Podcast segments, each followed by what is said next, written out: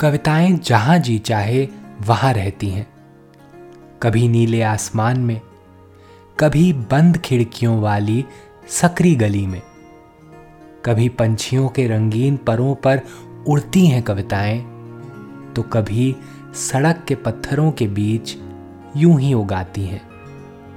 कविता के अलग अलग रूपों को समर्पित है हमारी पॉडकास्ट श्रृंखला प्रतिदिन एक कविता। कीजिए एक नई कविता के साथ अपने हर दिन की शुरुआत। आज की कविता है नंद किशोर आचार्य द्वारा लिखी तब भी क्या तालियाँ बजती? आइए सुनते हैं यह कविता उन्हीं की आवाज़ में। तब भी का तालियाँ बजती? अभिभूत थे सभी अभिनय पर मेरे। हम्म। तालियों की गड़गड़ाहट थी अनवरत नाटक खत्म होने पर और मैं शर्म से गड़ा जा रहा था।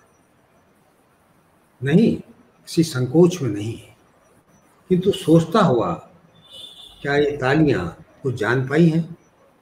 वह घृणा वह लोलुपता और करुणा के नीचे खोलती हुआ महत्वाकांक्षा वो फरेब जो मैं हूँ। हम्म। अपने अभिनय में पहचानता खुद को। उनके लिए जो अभिनय है मेरा सच है मेरे लिए। काश उनके लिए वह उनका सच होता। हम्म। काश उनके लिए वह उनका सच होता देख पाते अभिनय में मेरे खुद को अभिनय करते हुए। तब भी क्या तालियाँ बजती अनवर या सबके ही सर शर्म से गड़ रहे होते? आज की कविता को आप पॉडकास्ट के शो नोट्स में पढ़ सकते हैं।